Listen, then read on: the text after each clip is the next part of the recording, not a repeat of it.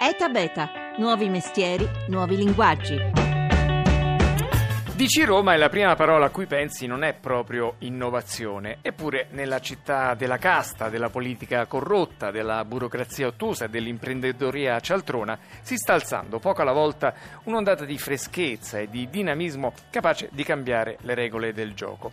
È fatta di giovani start-up, di artigiani digitali, di inventori e di ricercatori coraggiosi e oggi vi raccontiamo le loro storie. Una buona giornata da Massimo Cerofolini, benvenuti a Eta Beta in onda oggi dal Foro Italico, dalla postazione di Radio Rai agli internazionali di tennis. Oggi pomeriggio a Roma viene presentato il libro Startup Lazio, storie e persone di un ecosistema dell'innovazione. Lo ha scritto Alessio Iacona, che è stato ieri nostro ospite, e racconta appunto questo processo di rinnovamento dell'economia romana. Tra gli intervistati nel libro ci sono anche i due nostri ospiti di oggi. Buongiorno a Carlo Alberto Pratesi. Buongiorno buongiorno. Docente di innovazione all'Università di Roma 3 e buongiorno e benvenuta anche a Monica Archibugi. Ciao, buongiorno. Cofondatrice delle Cicogne, un'app per trovare la babysitter in tutta Italia, ma nasce qui a Roma. Professor Pratesi, cominciamo da lei. Questa rinascita di Roma che parte dal digitale, dalla tecnologia e dall'innovazione, qualche dato? Beh, diciamo che negli ultimi sette anni è successo molto. Per esempio sono nati 30 posti in cui le start-up vengono incubate, accelerate, e quindi chi ha delle idee ha delle possibilità di essere aiutato per crescere, per fare diventare delle vere e proprie start-up. Quindi come delle palestre per... Delle palestre di imprenditorialità innovativa innovativa. Le start-up registrate ufficialmente sono oltre 600, ma se ne stimano molte di più perché mo- molti non, magari non sono effettivamente registrati come start-up innovative al Ministero. La raccolta di finanziamenti privati oramai si attesta tra gli 80 e i 100 milioni negli ultimi anni perché c'è un interesse da parte degli investitori anche esteri a puntare sull'imprenditorialità innovativa romana e laziale. Ecco, Quindi tutto questo mondo effervescente, come si concilia con l'immagine indolente della Roma politica, della Roma dei burocrati, della Roma del potere che è duro a cambiare? Beh, sicuramente c'è una nuova generazione che spinge e che ha capito che quel tipo di posti non sono più disponibili. Quindi ci sono ragazzi che hanno deciso intanto di cambiare la loro vita e di avere una prospettiva molto più internazionale, perché fare una start-up, diventare imprenditori innovativi vuol dire guardare al mondo e non semplicemente ai confini del raccordo anulare. E poi c'è oggettivamente anche un mercato di lavoro che sta molto cambiando e quindi spinge specialmente i ragazzi con più talento a cercare di crearselo loro il proprio lavoro e quindi inventandosi la propria azienda. Ecco, si creano il lavoro a partire dalle necessità di questa questa città, questa non è la Silicon Valley, è una città dicevamo appunto di ministeri, di pubblica amministrazione, di centri della politica, quindi immagino che uno degli ambiti su cui i giovani innovatori romani partecipano di più è proprio quello del rapporto con i servizi pubblici. Certo, diciamo che se parliamo di Roma e servizi pubblici la prima parola che viene in mente è rifiuti. Nella lista delle start-up che sono state presentate nel libro ce ne sono almeno due che si occupano di emergenza rifiuti, una si chiama Aton che riconosce automaticamente e separa i rifiuti urbani e cittadini giardini e delle case per migliorare e facilitare la raccolta differenziata, poi c'è Otsuap che è un'altra, quindi diciamo che ce ne sono almeno due o tre soltanto in questa lista che presentiamo che sono focalizzate specificamente sui rifiuti.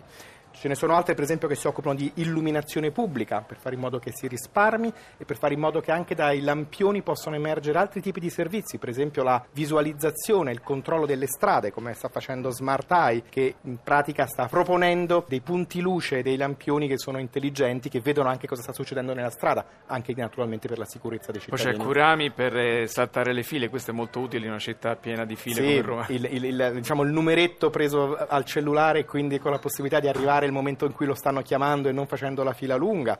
C'è Co-Contest, per esempio, che è una start-up che aiuta gli architetti, che sono un'altra risorsa grande di Roma, a trovare incarichi e quindi li mette un po' in competizione tra di loro su delle specifiche richieste da parte dei clienti. Poi Roma ovviamente è una città turistica che anche il turismo produce tante idee vero nuove. Sì, assolutamente. Noi abbiamo per esempio una bellissima startup che si chiama Wanderio che aiuta a eh, capire esattamente quale percorso migliore fare da un punto a un altro punto utilizzando tutti i mezzi, quindi non si deve andare necessariamente soltanto su un sito, eh, o meglio si può passare da un sito a un altro automaticamente capire esattamente qual è il percorso migliore che si possa fare. Ci sono anche delle startup che aiutano le famiglie con bambini a fare delle visite guidate con una particolare attenzione ai bambini che spesso stranamente nella città di Roma non vengono considerati dei veri e propri clienti e mi riferisco a Tichidù in questo caso. E altro punto di forza della città che è collegato al turismo è quello del cibo. Anche qui dalla fucina della creatività romana stanno uscendo fuori tante idee. Ricordiamo che idee che nascono a Roma ma poi vanno a impattare in tutta Italia e in molti casi anche all'estero, diventano delle app internazionali queste, vero professore? Sì, assolutamente. Anche c'è un tema interessante, ma questo oramai è molto diciamo, diffuso, delle start-up che aiutano nel food delivery, quindi nel portare il cibo a casa. A Roma è nata e sta crescendo molto rapidamente Movenda, che, che si muove proprio su questo aspetto. E poi ci sono delle cose Cibo di qualità, peraltro. Cibo Hanno fatto una selezione dei migliori ristoranti di Roma o di anche altre città italiane e si concentrano e si focalizzano su quelli. Certo, ci sono anche cose, se vogliamo, più serie legate al mondo della medicina, della farmacopea. Ci sono per esempio una startup che si chiama Farmosa che aiuta gli ospedali a ridurre gli errori fatti nelle terapie creando a maniera digitale una scheda unica per ogni singolo diciamo, paziente e questo sembra banale ma è sicuramente un modo per evitare che persone sbagliate ricevano farmaci sbagliati. E poi, last but not least, c'è anche Le Cicogne, un'esperienza nata cinque anni fa, grazie all'intuito di Monica Archibugi e delle sue tre- due socie, per appunto offrire a tanti genitori romani e non solo, perché adesso vi siete diffusi in tutta Italia, la possibilità di trovare una babysitter fidata nel giro anche di poche ore, vero? Esatto, siamo nati qui a Roma, n- dall'esperienza personale facevo la babysitter da dieci anni e quello che è successo è stato scoprire eh, sulla propria pelle che i genitori si passavano il mio numero di telefono a vicenda, la domanda è aumentata tantissimo, io non potevo sopperire da sola e quindi ho coinvolto le mie amiche e dovevo addirittura convincerle a lavorare nonostante il lavoro fosse nella stessa strada di casa. E praticamente adesso siamo in 107 province italiane e abbiamo anche esteso i nostri servizi, quindi sì è vero che si tratta di babysitting, ma ricordiamoci che il focus è sul trovare la persona adatta per i propri bambini, quindi anche se si tratta di ripetizioni o di accompagnamento in auto come le attività sportive o anche per i ragazzi più grandi che oramai diventano adolescenti e quindi devono essere ripresi alle feste la sera tardi e il genitore non si fida a mandarli con uno sconosciuto in auto ma preferisce una persona insomma fidata, allora si rivolge a noi, quindi questa è la tipologia dei servizi eh, che possono richiederci. Anche la chiamata temuta da tutti i genitori, quella sul posto di lavoro che ti chiama alla scuola e ti dice vai a prendere il bambino che sta male e tu non sai che Esatto. fare, anche su questo sopperire, Anche questo, anche anche last minute. Noi riusciamo a trovare il babysitter in realtà nell'arco di 5 minuti. Quello che poi serve è il tempo fisico alla babysitter per raggiungere il genitore perché magari non è proprio pronta ad andarci ad uscire immediatamente e raggiungerlo in 15 minuti. Il vostro guadagno in tutto questo? Allora, noi siamo riusciti finalmente dopo tanti anni ad entrare in un certo senso nella gestione proprio della transazione economica. Quindi il genitore ha un suo profilo sul nostro sito o sulla nostra app in cui inserisce la sua carta di credito e ogni volta che la babysitter va a lavorare da lui ha un sistema di check-in e check-out che non è altro che un cronometro. Quindi quando finisce di lavorare viene fatto l'addebito sulla la carta del genitore. Ovviamente il netto della babysitter è leggermente eh, maggiorato, parliamo di 1 o 2 euro l'ora, dipende dalla frequenza con cui un Però genitore... copre anche l'assicurazione quei- in, caso esatto, di danni. in quell'euro e 2 euro l'ora sono inclusi ovviamente i costi di transazione e l'assicurazione che copre qualsiasi eventuale danno alla casa o al bambino durante le ore di lavoro della babysitter. E ora vi state accordando anche con le grandi aziende, grandi e piccole e medie aziende, perché c'è da un paio d'anni, da un anno, la legge sul welfare che Esatto. favorisce questo uso di cosiddetti benefit da parte dei datori di lavoro. Esatto. Finalmente da luglio del 2016 anche i servizi di babysitting sono inclusi nel welfare aziendale, quindi da un paio di mesi, poco più, abbiamo creato un'offerta per le aziende, la famosa offerta B2B. Eh, abbiamo già incontrato 10 grandi aziende a cui abbiamo prospettato la nostra offerta e tante altre che ci chiamano di loro spontanea volontà perché siamo una delle poche eh, aziende in Italia che riesce a coprire tutto il territorio nazionale. Quindi per cui le aziende, anche quello, soprattutto quelle che sono già più grandi, che sono su più città, è importante di potersi riferire a un attore come noi. Tra l'altro voi conoscete anche una realtà di cui ha appena accennato il professor Pratesi, quella dei cosiddetti acceleratori, ossia incubatori, queste palestre che ti prendono l'idea, te la accompagnano, te la sviluppano e poi te la lanciano sul mercato, magari ti danno anche qualche soldo per partire.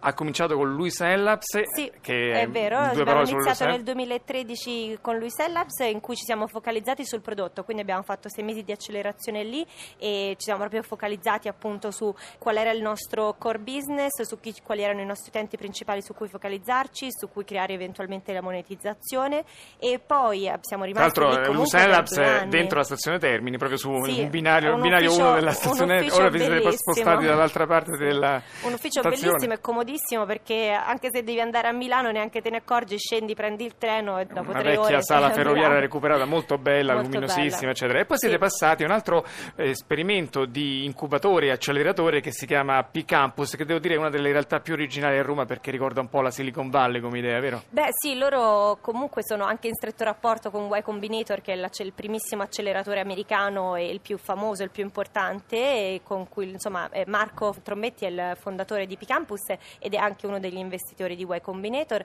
E Marco insieme a sua moglie Isabel hanno fondato P-Campus e il loro obiettivo è prendere start-up che non sono al primissimo investimento ma già al secondo o al terzo. Perché? Perché eh, in quella fase di crescita. Quindi noi anche che avevamo già oramai deciso il prodotto, avevamo fatto tutti i vari test del caso, eravamo in una fase in cui ok adesso dobbiamo scalare.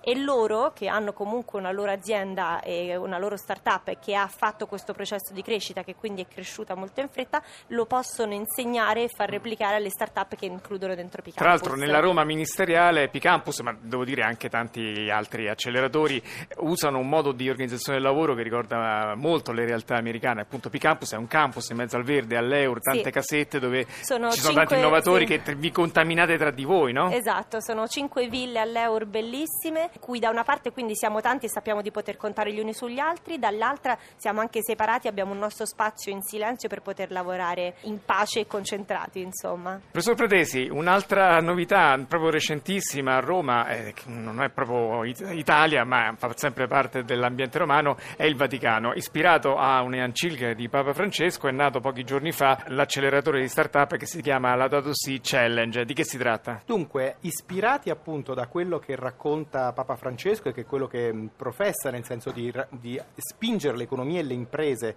verso un atteggiamento sempre più responsabile, quindi puntando anche a un impatto sociale, non solo economico, è nato in Vaticano un programma che aiuta start-up che hanno questo tipo di effetto, quello che potremmo definire la vocazione sociale, eh, un, un acceleratore che le aiuta a crescere e a diventare vere e proprie aziende.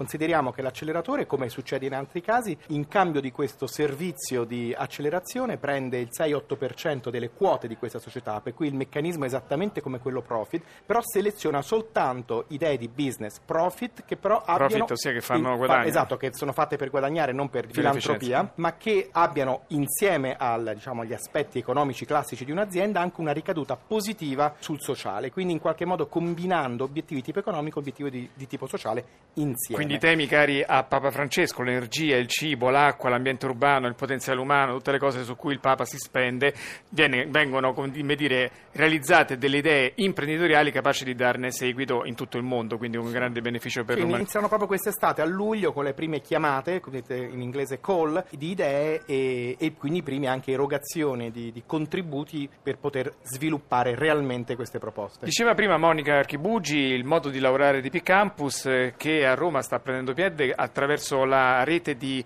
cosiddetti co-working, ossia dei luoghi dove tanti giovani, non necessariamente delle start-up o anche start-up, vanno a lavorare per eh, come dire, ricevere questo contributo di idee da parte di altre persone come loro, simili a loro, vero professore? Sì, è fondamentale l'idea che chi ha delle idee possa agevolarsi dal fatto di condividerle con altri e non chiudersi in casa o in un garage come a volte si pensa e quindi svilupparli da solo. Posti di coworking ne sono cresciuti veramente tanti a Roma, direi che forse l'esperienza più interessante è quella di Talent Garden che recentemente ha aperto una seconda sede tra l'altro a Cinecittà e il fatto di poter essere in un luogo in cui fondamentalmente viene offerto un posto a sedere e il wifi, perché poi tutto il resto se lo portano le persone, visto che la maggior parte delle start-up generalmente sono basate su piattaforme digitali. Ecco, il fatto di condividere con altri, di avere sul posto persone anche esperte a cui chiedere consiglio, è sicuramente uno dei supporti più importanti per far evolvere l'ecosistema delle start-up. E un'altra realtà di cui si parla poco, meno conosciuta, meno rappresentata, però di grande impatto qui a Roma è quella dei Fab Lab, che sono dei laboratori che ospitano i cosiddetti maker, gli artigiani digitali. Quali sono le realtà più interessanti a Sì, Roma? dunque, e quello dei makers è una zona grigia di contatto tra il mondo del fai da te classico, che è sempre esistito, e il mondo digitale. Roma la cosa interessante è che ospita la Maker Fair europea ed è la seconda più grande al mondo, non- è anche chiaramente la prima più grande in Europa, e quindi direi che a parte dei luoghi fisici, segnalerei più interessante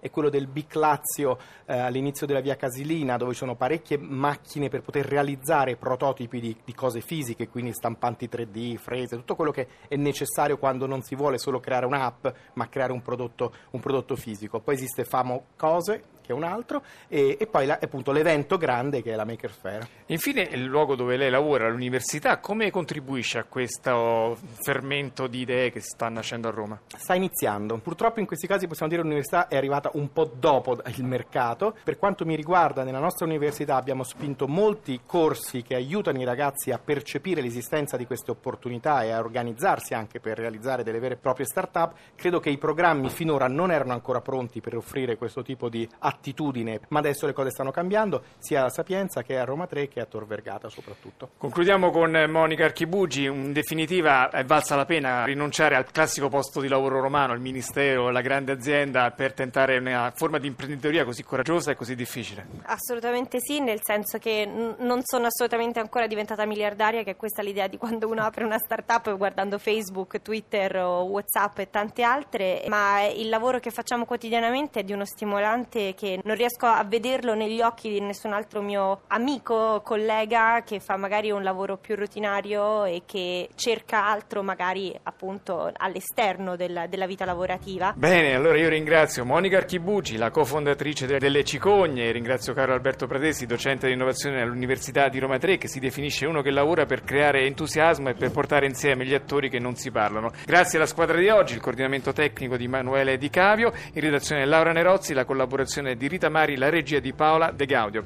È da beta.rai.it il sito se volete ascoltare questa e le altre puntate, è da beta.rai.it la nostra mail, seguiteci sempre su Facebook e su Twitter dove ogni giorno pubblichiamo tantissime notizie sul mondo che innova, se cliccate su mi piace arrivano anche in automatico. Ora è il momento dei GR, poi c'è Life da Massimo Cerofolini, ci sentiamo domani sempre qui dal Foro Italico, la postazione Radio Rai.